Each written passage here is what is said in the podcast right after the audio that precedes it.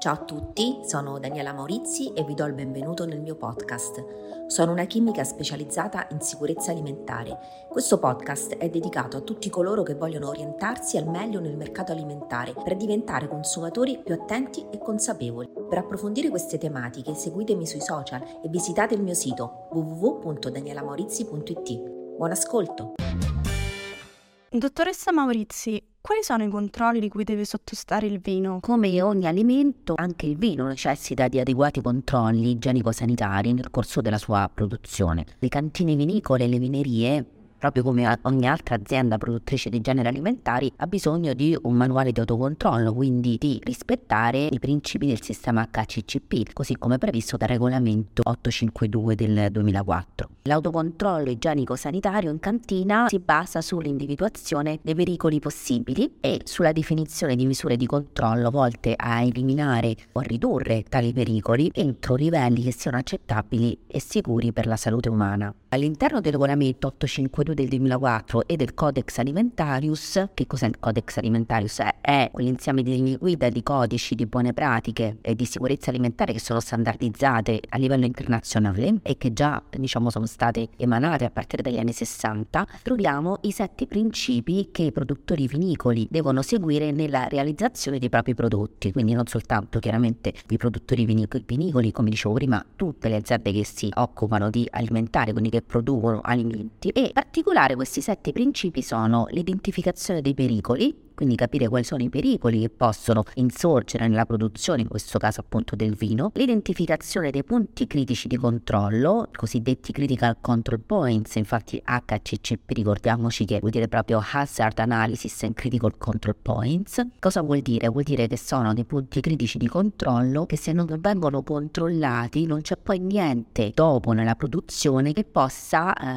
mettere rimedio a qualcosa che non è stato appunto controllato in quel momento. Una definizione dei limiti critici di questi punti critici di controllo, cioè qual è il limite critico che non devo superare, una definizione delle procedure di sorveglianza, quindi come faccio a vedere che effettivamente non supero questo limite critico, e la predisposizione delle azioni correttive nel momento in cui l'ho superato, che cosa faccio per fare in modo che questo non succeda mai più. Poi una definizione delle procedure di verifica dell'effettivo funzionamento delle misure precedenti, quindi io implemento un'azione correttiva e dico che non devo più fare una certa cosa, vedo dopo un po' di tempo che effettivamente grazie a questa azione correttiva che ho implementato la non conformità, quindi il problema, non è più sorto. Il 7° punto è la predisposizione di documenti e registrazioni. Tutto questo deve essere scritto, che tutte le registrazioni servono a evidenziare il fatto che effettivamente, a dare evidenza proprio del fatto che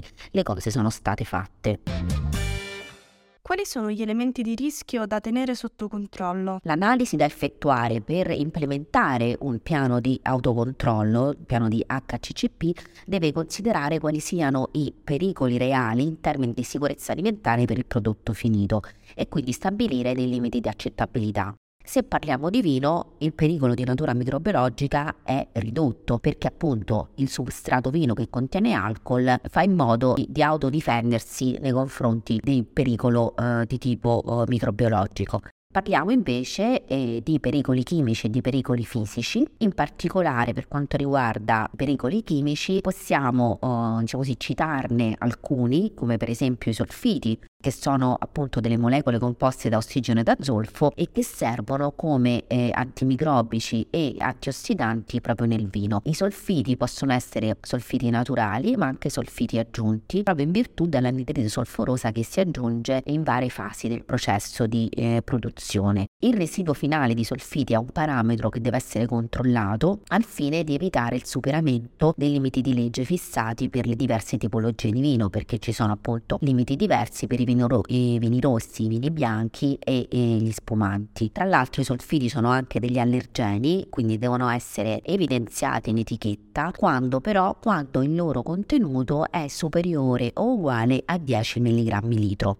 Un altro pericolo di tipo chimico che deve essere valutato è quello della cratossina A. L'ocratossina A è una micotossina e è una micotossina che è considerata dannosa per la salute umana ed è prodotta naturalmente da funghi dei generi Aspergillus e Penicillium, che si forma prima della vinificazione. in alcune fasi, quali per esempio quella dell'essiccazione e della conservazione dell'uva. Altri contaminanti possono essere i metalli pesanti, che appunto sono rilevabili nel vino e derivano principalmente dai trattamenti fitosanitari che sono effettuati nel vigneto. Le buone pratiche di agricoltura, come il rispetto dei tempi di carenza e l'utilizzo di prodotti fitosanitari che sono autorizzati, chiaramente che vengono utilizzati nelle dosi prescritte, sono già una garanzia, diciamo, che la quantità di queste sostanze residue poi rispetti i limiti di legge. Come scegliere un vino di qualità che rispetti tutte le norme di sicurezza alimentare? Sicuramente l'etichettatura del vino aiuta il consumatore ad effettuare una scelta consapevole del prodotto che sta per acquistare. Ricordiamo infatti che con la pubblicazione del regolamento UE del 2021 2117, che ha modificato quello che c'era prima, quindi il regolamento sull'OCM dei prodotti agricoli, la Commissione europea ha stabilito l'obbligo di indicare in etichetta i valori nutrizionali e l'elenco degli ingredienti anche per il vino e anche per i prodotti vitivinicoli o aromatizzati.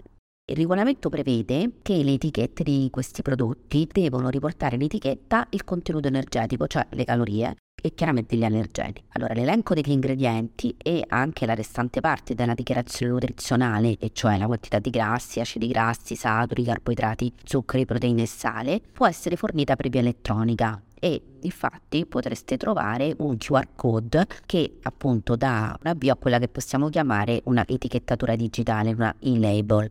Questa etichettatura, che era stata concordata per la fine del 2022, invece dovrebbe entrare in vigore a partire da dicembre 2023. In ogni caso, la normativa che vige attualmente monitora la filiera enologica in maniera accurata, e quindi le bottiglie che finiscono sulle nostre tavole hanno subito un approfondito controllo prima di poter essere commercializzate. Grazie per aver ascoltato anche questa puntata. Ci sentiamo martedì prossimo con le denominazioni DOP e IGP, cosa sono e come funzionano. Grazie e buona giornata, ciao!